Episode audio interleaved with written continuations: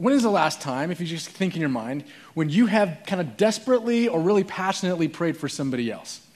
Can you think about a scenario recently where the situation might be rough, scary, dangerous, but you have been moved to pray for others? Sickness, loss, tragedy, or they're just, they're just lost and they need direction and maybe you are not a praying person yet and that's that's a stretch for you but we are talking about this we're in this series called greater than and we are looking at the book of colossians.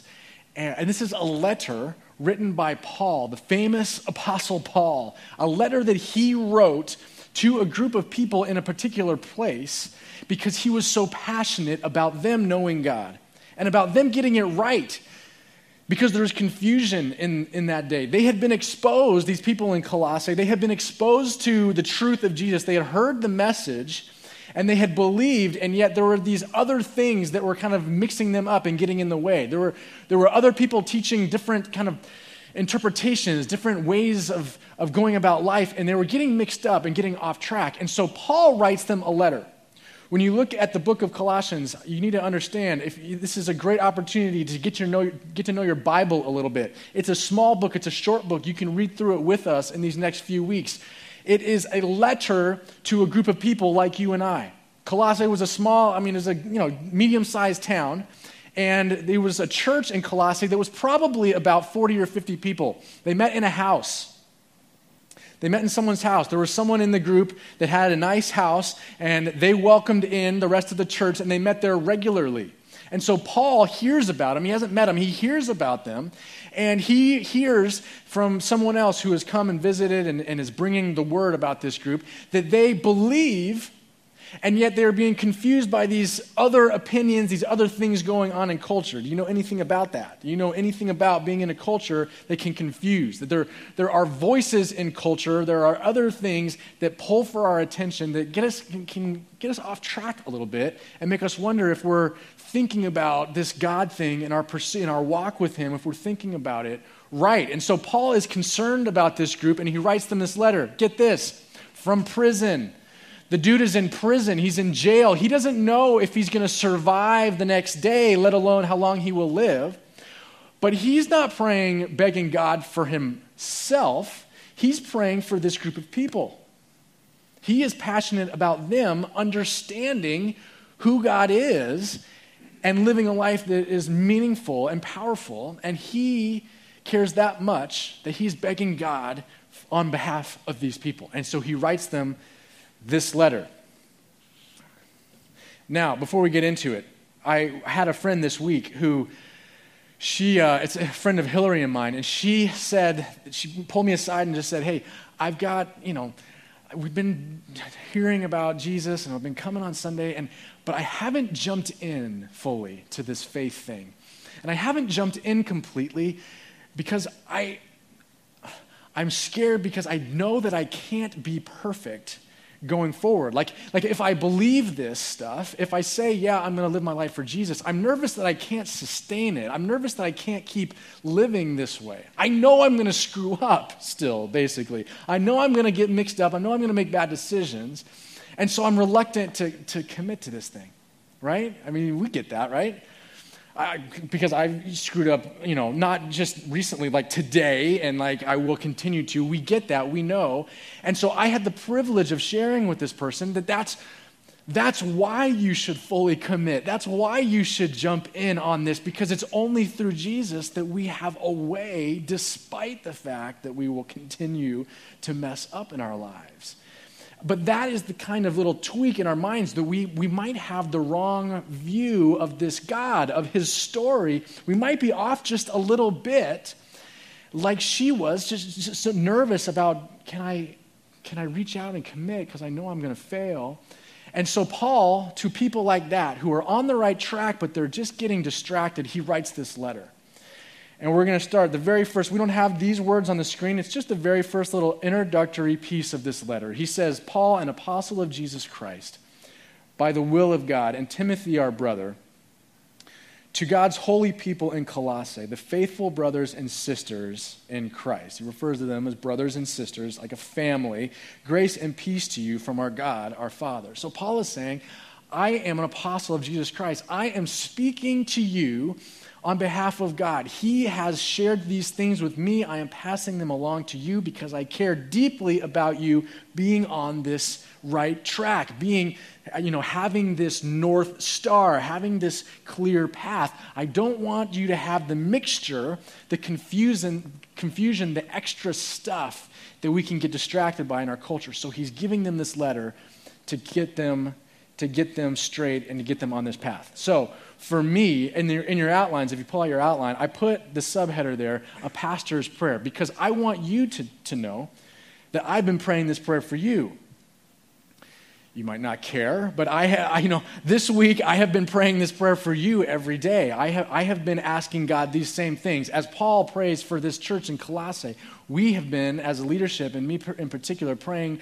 this prayer over you. So the next few verses, he talks, Paul talks about always being thankful. He's thankful for them all the time. And then in verse 9, he says this For this reason, since the day we heard about you, we have not stopped praying for you. It's this continual thing. God has them on Paul's heart and he keeps praying. He cares deeply about them. Remember, parentheses, despite the fact that he's in jail, you know, his circumstances are not great, and yet he's thinking about them and praying for them continually. And he says, We continue to ask God to fill you with the knowledge of his will through all wisdom and understanding that the Spirit gives. That's a good thing. We want that, right? The knowledge of God's will, God's will in general, God's will for our life, for today, for tomorrow. Praying that you would be filled with the knowledge of God's will, wisdom, and understanding that the Spirit gives, so that you may live a life worthy of the Lord and please Him in every way. We want to please God, right? And this is how by bearing fruit in every good work, knowing the knowledge of growing in the knowledge of God, being strengthened with all power according to his glorious might, so that you may have great endurance and patience, and giving joyful thanks to the Father. Okay, now get this. Who has qualified you to share in his inheritance of his people in the kingdom of light? So, this is our first glimpse of something that God has done a reason why we are living this way, why, a reason why we can bear fruit, a reason why we can be joyful and give thanks, because He has qualified you who believe. He has qualified you, He has made you acceptable. And then get this, verse 13 For He has rescued us from the dominion of darkness and brought us into the kingdom of the Son He loves, in whom we have redemption, the forgiveness of sins. Okay, before we go on, I want to talk to you about the Lakers. So, because we're, you know, we're certainly not going to talk about the Trojans. Uh, so, the, the, the, uh, the Los Angeles Lakers have an interesting season coming up, right? Now, I was born in Phoenix. I was born in Phoenix, and my parents were, grew up there. They went to the same high school, the whole deal. And so, because my dad grew up in Phoenix, he, one of his good friends was a guy named Alvan Adams. He is, uh, you know, pretty big time basketball player in his day. He played 15 years with the Phoenix Suns, has a bunch of their records. And when he retired, he went to work for the Suns, and he manages still their arena. So he manages the Phoenix Suns arena, and so one of the cool perks about you know being my dad and friends is we got a tour of the arena when it was first built, way back when we were kids. When it was built, it was the first professional basketball arena to also have a practice gym attached to it. So that was a cool thing. I remember walking around, seeing the practice gym, j- jumping up, slapping my hand on the backboard, feeling tough, and uh, then going into the locker room, noticing that the urinals were unusually high uh, and that the shower heads were unusually high, and thinking, these guys are big guys. Got to meet a few of the players. So I grew up a Suns fan. Even when we moved to LA, you know, I still stayed a Suns fan. Now, if you know anything about the Phoenix Suns the last 10 years, you know that if you are a Suns fan, you are a Steve Nash fan, eh, because Steve Nash embodies anything good about the Suns for the last 10 years. So imagine my conflict and dismay when Steve Nash, this past offseason, gets a phone call from his agent and says, Steve, we're working out a deal to trade you to the Los Angeles Lakers. And he you know, Steve is conflicted because he's been in Phoenix, he's been the guy, and now to move at the end of his, the twilight of his career to Los Angeles, the enemy, right, and, work, and play for them. But he did it, and he said yes. Now get this: when he said yes, they faxed him or emailed him or you know drove him a copy of the contract, and he put his pen to it and he signed his name to this contract. Now, even though he was still in his house in Paradise Valley, Arizona, not that I stalk him, I just know, you know, he happened to live in Paradise Valley, Arizona. Even though he was still there and he's signing this contract, he in that moment became a Los Angeles Laker. In that moment, he shifted from being a Sun to a Laker. From the Phoenix Suns to Los Angeles Lakers. What we just read is that, you know, that he that Jesus transfers us from the dominion of darkness and into the into the one he brought us into. Another translation for that is literally transferred or traded. So I think of I think of Steve Nash in that moment being traded to the Los Angeles Lakers. Now his professional identity instantly changes. He is no longer a Phoenix Sun, he is a Los Angeles Laker, for better or for worse, right? And so he shows up in Los Angeles in the Staples Center and he walks into the locker room and he's got a locker in the Staples Center. And he has a jersey and warm ups and everything that he puts on. And I imagine that they're big because he is a regular sized dude. You know, he's an average guy and he is putting on these clothes. And now he has Lakers on his back, purple and gold. He has a new playbook that he's running, he is passing to new players. So imagine, if you will, Steve, in their first road trip, they go back to Phoenix and he walks into his old arena. Now, he might, there might be some part of him, if, if he just is in the, in, the in the moment and caught up in it, he might turn right instead of left and go into his old locker room as a hometown player of the Phoenix Suns, right? That's reasonable to think. He's just not even realizing it, but he just turns and goes into the old locker. But imagine if he's on the court and he sees his old buddies and he starts passing to his old teammates, right? That would not go well for the Los Angeles Lakers. They would be frustrated with that. Or if he, you know, saw his old jersey, I just want to put this thing on again, this feels good. Or if he starts running the old plays from the old playbook, right? No, because he is a Los Angeles Laker. That transfer has occurred. He has been brought from this team to the other team. The switch has been made. He signed on the line, and in that moment, he became a Los Angeles Laker. He was no longer a Phoenix Sun. Similarly, the moment that you and I trust Jesus, in that instant, God takes us and transfers us from this kingdom of darkness into this kingdom of light. I'm saying nothing about, you know, the Suns and the Lakers in that example. Every example breaks down at somewhere, you know what I mean? But he transfers us into from the darkness into the light in that moment when we say yes. It is done. You sign. It is over.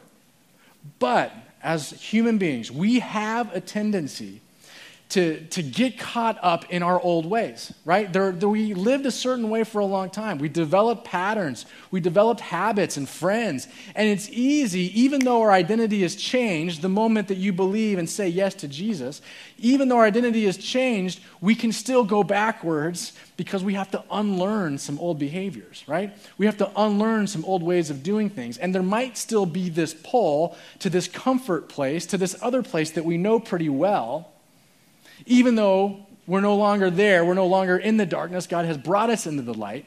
But we need to be reminded regularly that there is this new playbook, there is this new way, there is this new team we're a part of, and it's God who makes all this possible. We're living for Him now.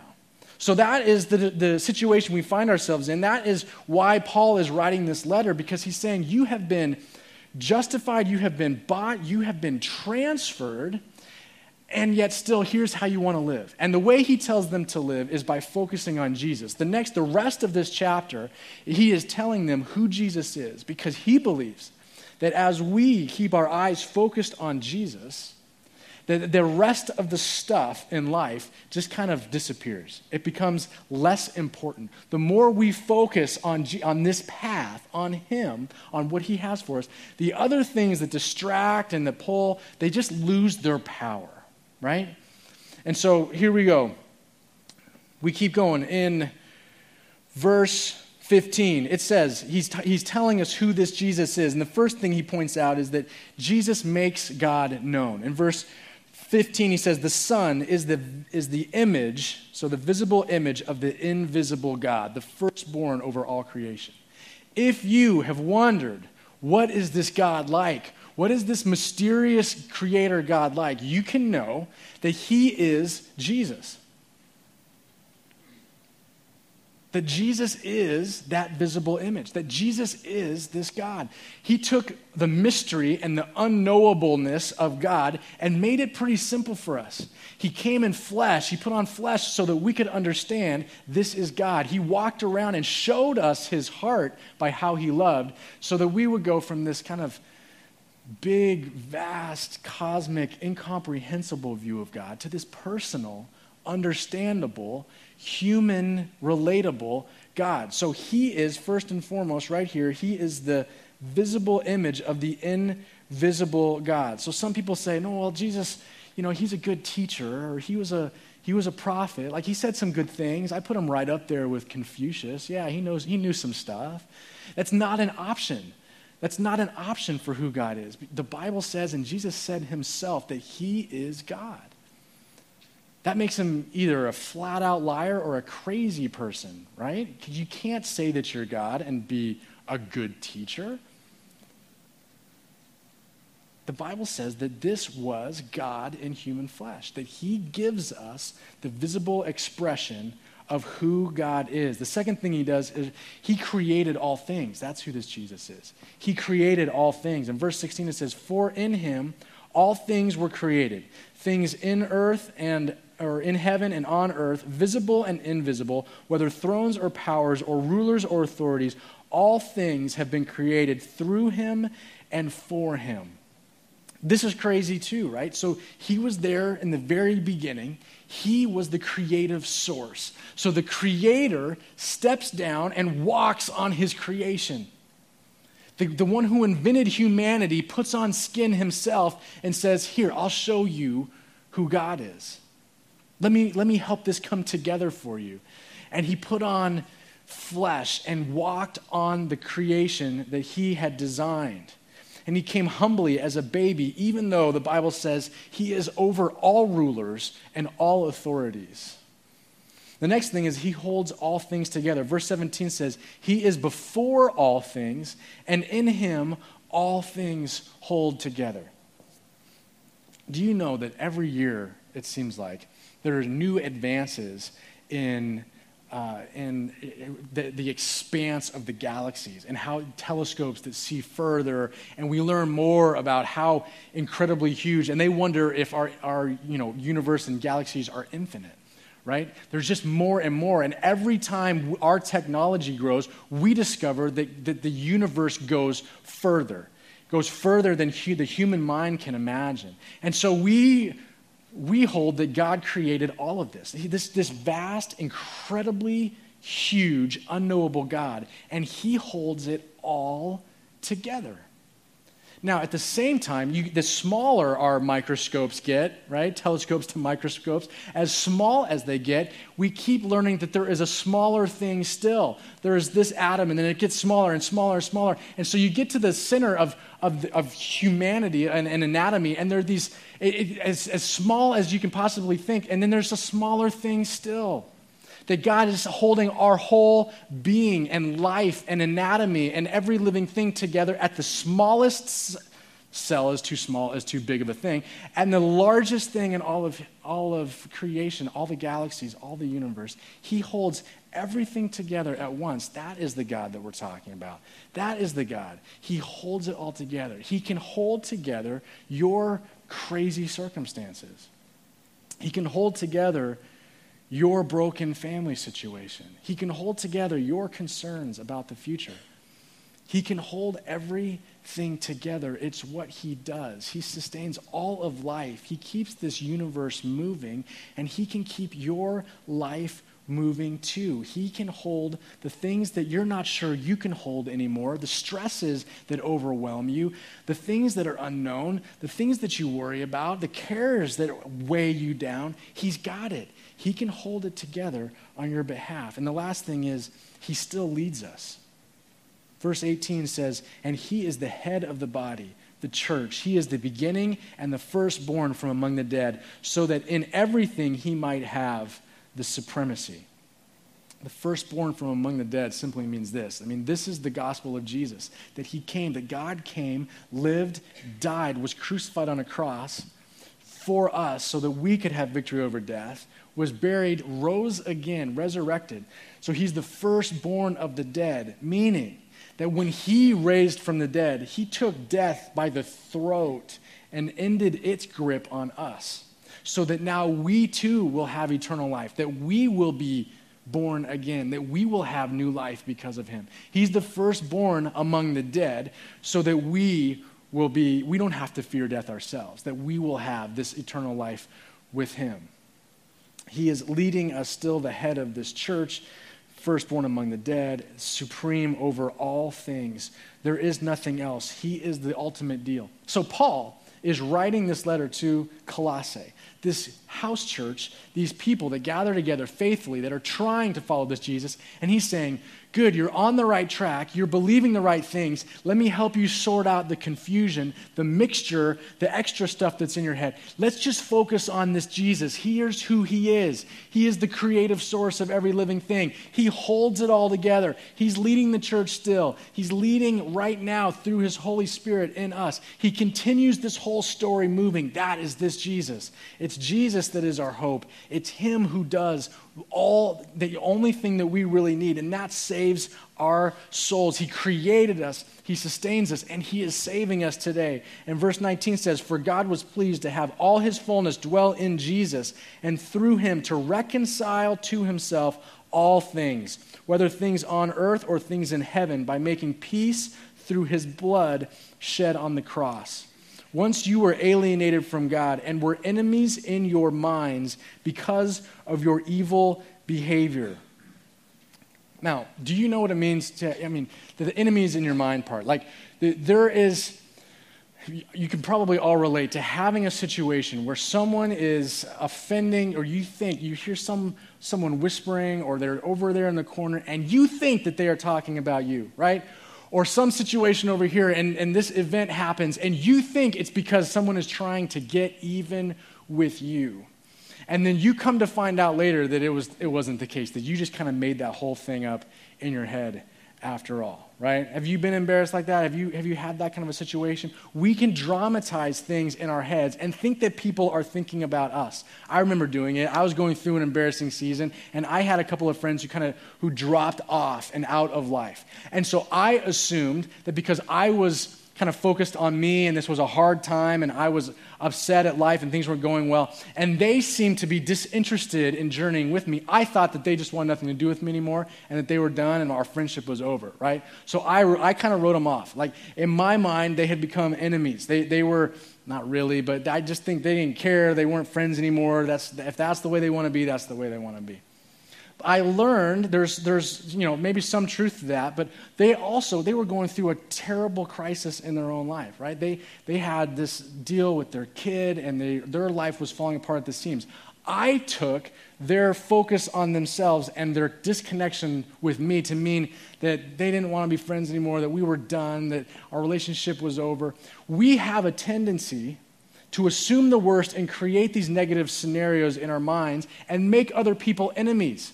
And sometimes that's the case. Sometimes there are, you know, terrible people and they have bad agendas. But a lot of the times we invent and create stuff in our heads that's not true, or it's worse than the reality that is. And perhaps for some of you, you have created some kind of reality for God that is not true. Maybe you have begun in your mind to view God as angry at you, or that he's just out to get you, or that he doesn't really care about you or that he's forgotten about you in this time and in this season. And maybe you've, you've alienated yourself from God in your mind based on things that your mind just gets going and, and thinking about that are, are, it's not real. It's not the reality. So, Jesus, what he comes, he comes to reconcile our messed up minds, our messed up lives, and bring it in right relationship with God. That is what he does. It says in verse 22 But now he has reconciled you by Christ's physical body through death on the cross to present you holy in his sight, without blemish, and free from accusation. When I was in high school, I had acne. True confessions. I, uh, like 14, 15 years old, right? I, um, it, that's when it was at its peak. And it was, it, was, it was the kind of acne where I would like go into the bathroom at school and high school, and I would see like how red are we today, you know, because it gets worse as the day goes on, and I'd be like, how bad is this? How, how bad? Because I would decide based on how red my face was if I was going to time it just right to see that girl coming out of the classroom when the bell rings or if I was going to turn, hang my head, and go back to my locker, right? And it, sadly, it was based a lot on the severity of acne that morning, right? And so I, I mean, I went to my mom and I said, I've heard of this thing called dermatology. Uh, is there a dermatologist I can see? And so we went to a dermatologist, and I was the guy who had the acne medicine that you had to refrigerate. So, yes, I had acne medicine by the milk uh, in the refrigerator that I would put on in the morning that left a little white residue, right? And then in the evening, too because acne stinks. I mean, it's no fun. It makes you insecure. It is a blemish that marks you and makes you feel like I'm not who I want to be. This isn't really me. And I'm not feeling confident enough even to talk with girls or anybody for that matter because this is embarrassing. And I think that all of us can relate in some level to the blemish and when, and when Jesus, when he eliminates blemish, when he creates, his death wipes out all of our worst blemishes, all of our stains, all of our sins, all the stuff that we regret, all the stuff that makes us look bad, all the stuff that we're insecure about, the things we've done that we are ashamed of, he wipes it out. And he says, When you believe in me, I do this. I justify you, I transfer you, I redeem you and I cleanse you of all blemish, all stain. You are free from accusation. There is no accusation. No one can, the people who want to st- still hold something over your head, the people who want to remind you of things that you have done in the past, they have no ground to stand on because Jesus has redeemed it. He has cleansed you, He has wiped it clean. You don't have to be ashamed and embarrassed of stuff from the past. You don't have to worry about the blemishes that you carry with you. You are clean. He has saved you, He has made a way, He has eliminated all blemish and all accusation. The enemy has nothing on you anymore once you say yes to this Jesus. The source, He is the source of every good thing. And He does this so that when God looks at us, he literally, he doesn't see the blemishes, he doesn't see the scars and the, and the, and the bad things. He sees Jesus. That's how this works. His death gives us life. And when God looks at us now, he sees Jesus. Us, purified, redeemed, qualified, rescued, transferred, brought into the new kingdom of light, redeemed, forgiven he created everything and holds it together. He, it's done. It's, it's Him. It's He who does it. He has, He keeps this whole world spinning. He knows the worst of the worst of the worst about you, and He still died to redeem you, that there would be nothing left for you to hang on to. Nothing left for anyone to accuse you of. No matter what you have done lately or a long time ago, there is freedom in Him. Everything wiped clean. That is this Jesus that we celebrate. That is who this God is. And Paul wants the church, this little church meeting in a house in Colossae, to remember that they have no more things to earn. There is nothing else for them to do, that Jesus has made the way for them to be right with God. That is why he writes this book, to keep them right with God and on that track. Keep them focused on this Jesus who has done all there is to do on our behalf. And then our response is so simple. Our response, he does all the things that I just listed. And then here, here, here's what we do, okay? The next verse continue in your faith, established and firm, and do not move from the hope held out in the gospel. He does, he does everything. And then our role is just to continue in it, to continue to follow to continue to believe, to continue to stand firm in the things that He has done for us to follow this Jesus, to listen to this God, to believe and to trust that you are free from accusation, that you are free from blemish, and to walk with Him in that. Jesus is over all things. Now, you have in your, in your outline, you, in your bulletin, you have this orange card. I want you to grab it. Will you grab it? On your outline and on this orange card is a line. It says, Jesus is greater than blank. And you need to know that I know that there are hard things still in life. There are as true as it is of what Jesus has done, and as much as you believe it or want to believe it, I know that there are still issues looming. There are still struggles that, we, that you might face. There are still hard things that are coming against you. That's real. And we need to be reminded today that Jesus is greater, that he is greater than whatever you have going on that He is greater than the, than the issue that's pressing. He is greater than the loss that you have suffered. He is greater than the failure that you have just lived out.